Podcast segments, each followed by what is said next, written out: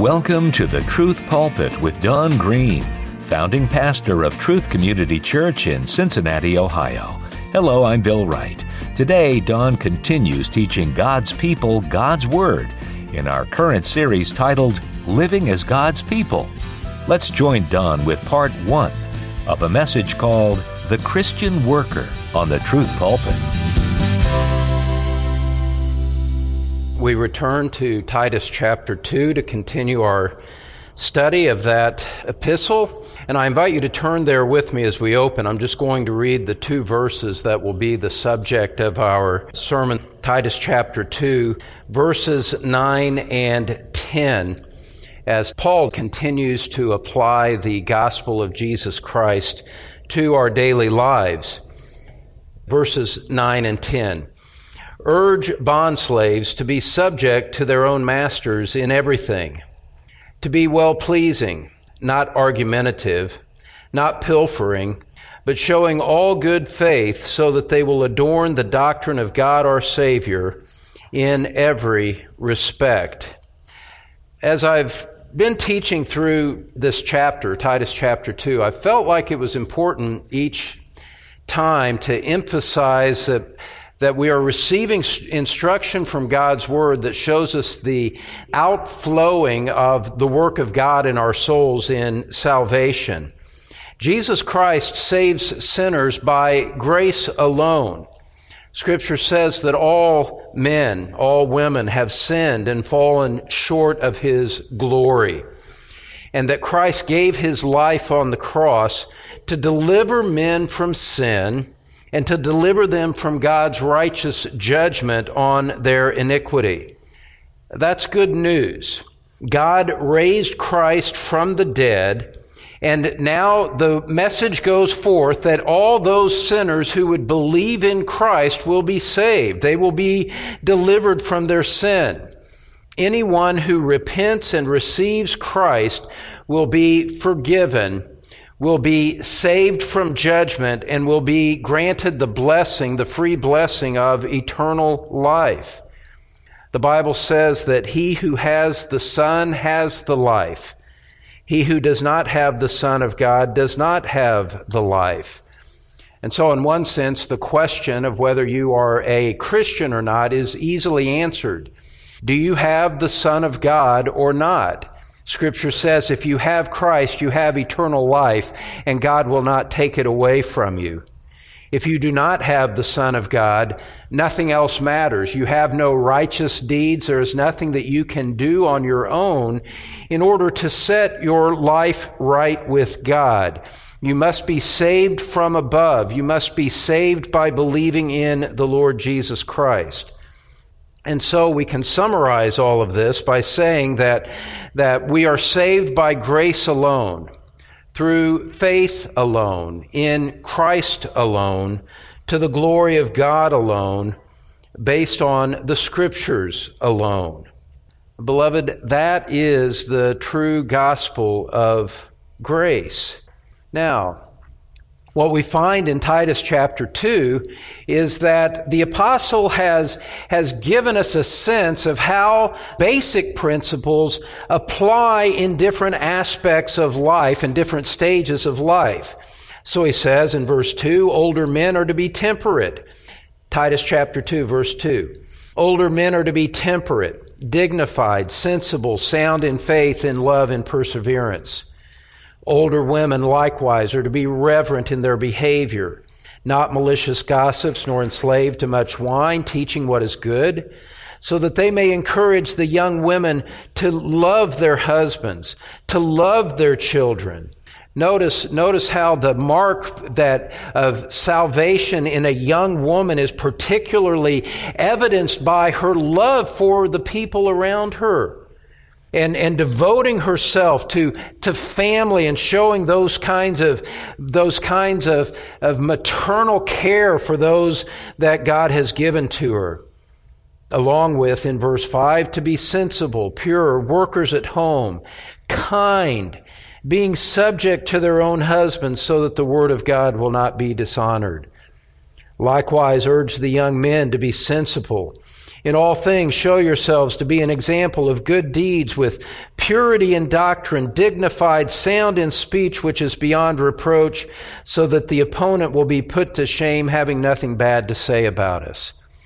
Uh, if you're just visiting us here, or you've only recently started attending or viewing us on the live stream, that's what we've looked at over the past few weeks as we've considered the instruction from God's Word in these matters.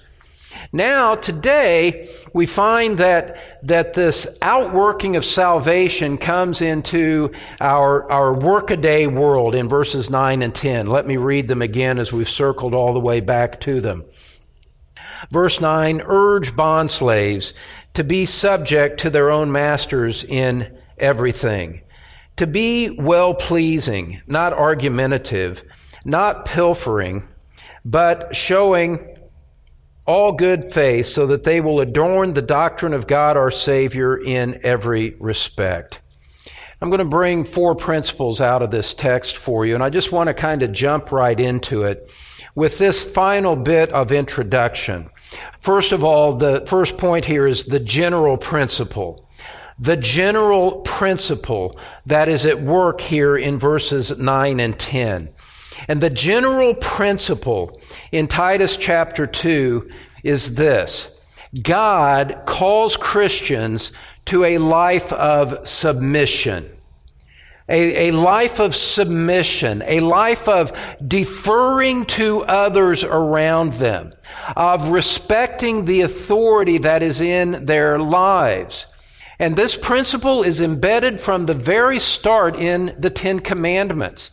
In the fifth commandment, when we taught on this, we made the principle that the fifth commandment is more than just a principle that applies within families and parents and their children.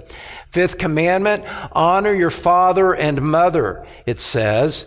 And what we said as we, we looked at that is that that is a principle that, that as you examine all of scripture expands out to every relationship that involves authority and submission so that the principle of godly submission is embedded in the moral law of God from the very beginning.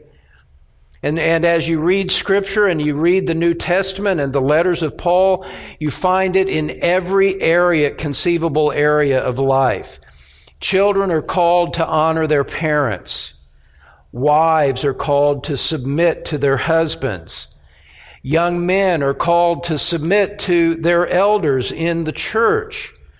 Citizens are called to submit to their government, and we'll see that in Titus 3, verses 1 and 2. And here in Titus chapter 2, verses 9 and 10, you find that workers are called to submit to their masters. Beloved, this principle in verses 9 and 10, this principle of submission, isn't limited simply to the labor force. The broader principle, the general principle, is the life of submission that God has called you to, to put away rebellion against authority, because rebellion against authority it is a symptom of a deeper rebellion against God himself who calls us to live this way. And so rebellion is never a godly attitude, except in times where we are called to obey God, not men. But to have a consistently rebellious attitude in any of those relationships that I referred to is a mark of ungodliness. It is a mark that repentance is needed in your soul. And if that is something that has been characterizing your life in recent days by the Word of God, by the Spirit of God, I call you to repent of that in the presence of God. Because God has called us to live at peace with one another. God has called us to love one another. God has called us to love one another in our families, to love one another in the church, and to show love even to our enemies. So that one could say, but you don't know how badly that person sinned against me. Beloved, Jesus said, love your enemies. You say, my, my spouse is a real problem. Well, God calls you to love your spouse, husbands to love your wives, and, and a, a wife to submit to her husband. You say, I can't do that. He's become my enemy. She's become my enemy. Well, look, maybe that's the case in your sinful heart, but God calls you to love your enemies. Because that's what Christ did for you. When you were an enemy of God, Christ died for you. Scripture says in Romans chapter 5 verse 8. And so none of us have any justification for living with settled hostility against anyone in our lives.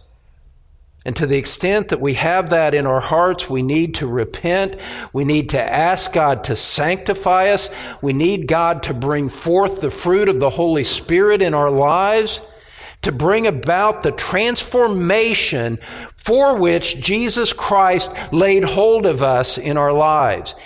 Christ, Titus 2 verse 14, says that he died and he redeemed us that we might be his own possession, zealous for good works.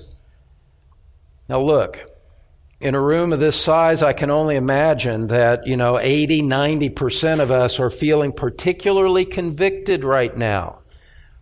Beloved, if that's the case, don't resist the promptings of the Spirit in your heart. Yield your heart to Christ.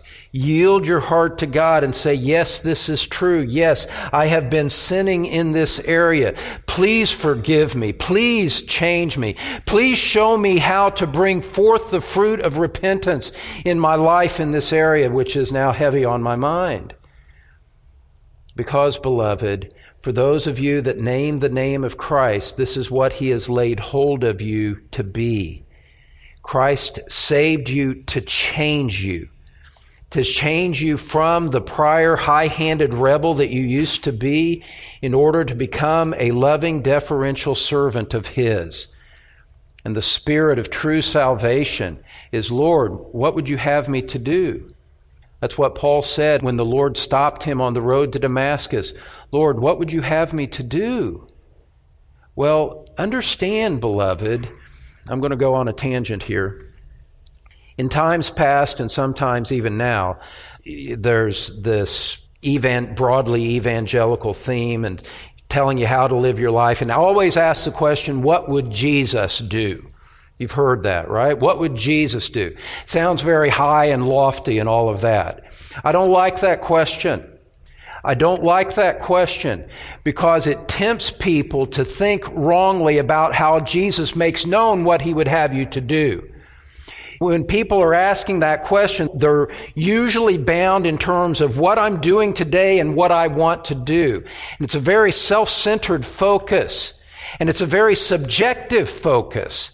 How, how do you know what Jesus would have you to do? The better question to ask is what did Jesus say? What does Scripture say I am to do? And that drives you out of your own self-centered, subjective desires and brings you into the objective Word of God where you find clear instruction. Look, there are 66 books of the Bible. I believe, if I'm, my memory is serving me in the moment, 1,189 chapters of the Bible in the Old and New Testament. Jesus has told you immense amounts about how to think and how to live. Once you've mastered the 1189 chapters of the Bible and, and are living them out, then maybe you can ask the question, what would Jesus do here? But the question isn't, isn't what would Jesus do? The question is what Jesus has called you to do, what he has commanded in his word. That's the issue. And you can know that by reading and meditating on the written word of God. And so be very careful about that subjective question, which inevitably leads people to decide that Jesus simply wants them to do what they originally wanted to do in the first place before they asked the question. Our hearts are so deceitful. We are so easily deceived by our own desires that the last thing that we want to do is to look inside ourselves for the answer to the question, what should we do to please God? Look outside of yourself look to Scripture and find the revealed Word of God, which more often than not is going to cut against your natural man and humble you and bring you to repentance. Now, the general principle we said God calls Christians to a life of submission. To be subject to, as we see it here in verse 9 in the New American Standard, going back to Titus 2, verse 9, put your eyes on the text, if you would. Just to oversimplify, think about them as employees in the modern day sense. That is a gross oversimplification of the first century context, but it will work for what we're doing here today. What we see here is this, this verb, this command to be subject to has this idea. It means to accept your position and to be compliant within it. For now, you're in a position in employment, if you're not self employed, you're in a position that God has given to you.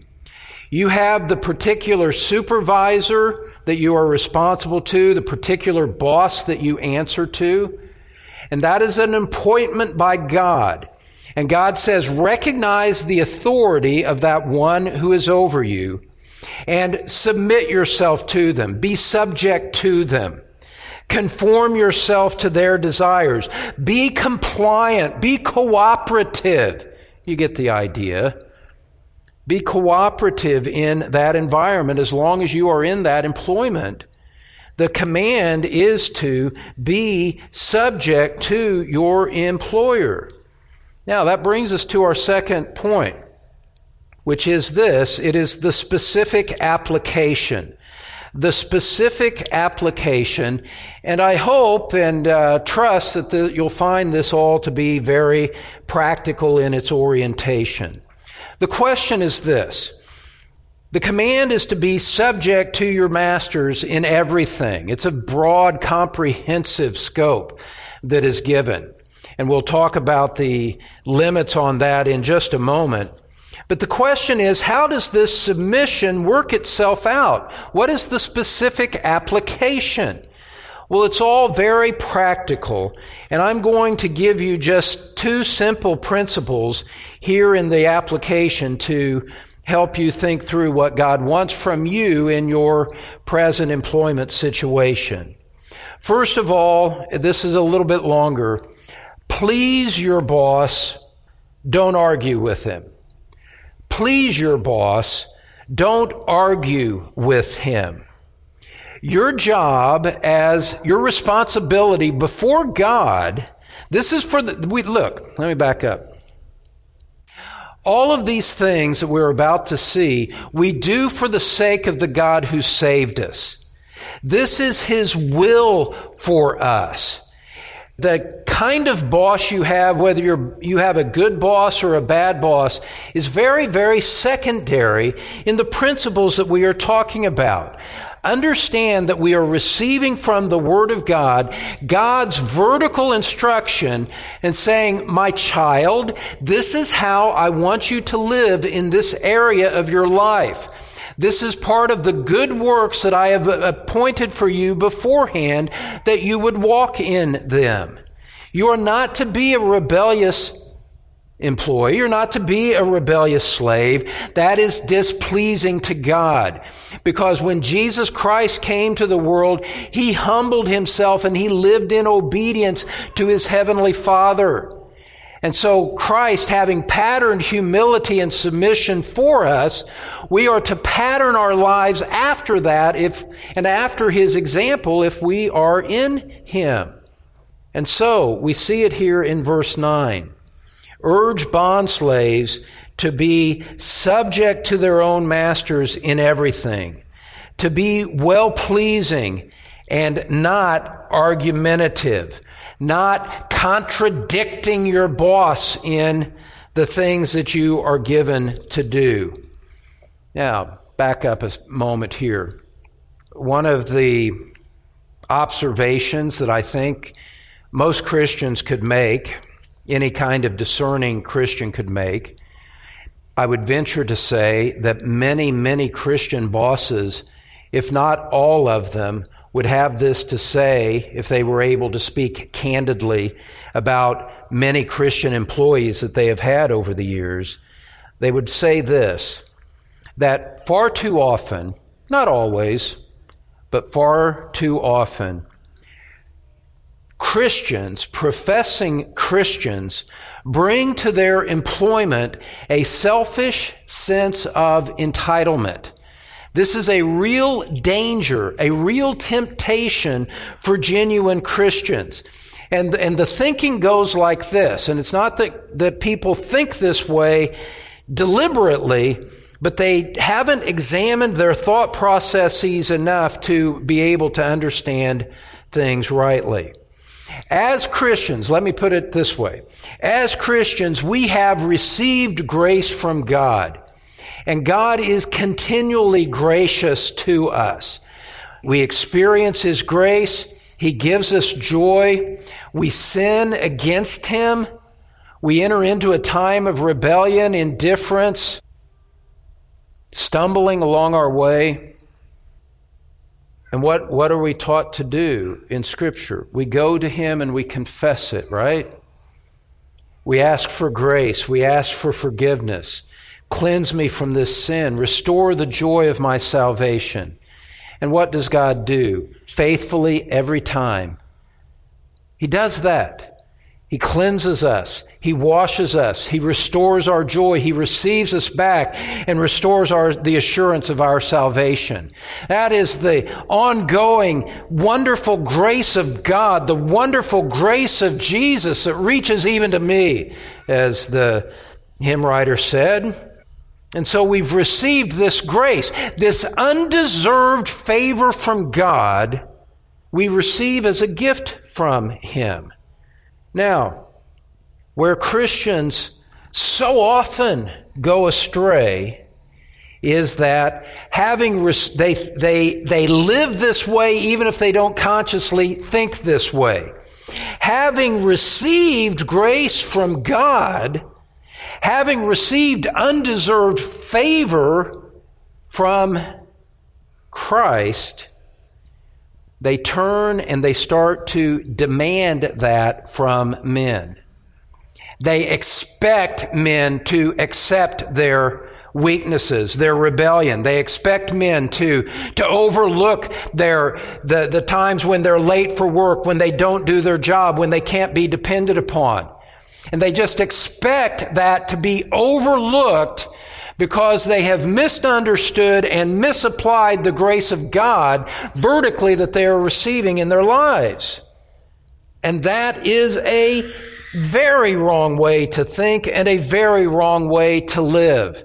Beloved, in the workplace, you should think about it in precisely the opposite way. You, the way that you should think rightly about your workplace relationship vis-a-vis your boss or supervisor is this. I have received favor from God that I did not deserve. Therefore, I am going to give favor to my employer by giving them excellence in everything that I do, in showing them compliance and, and cooperation in what I do Rather than expecting my boss to overlook my failures, I'm not going to give him any failures to overlook.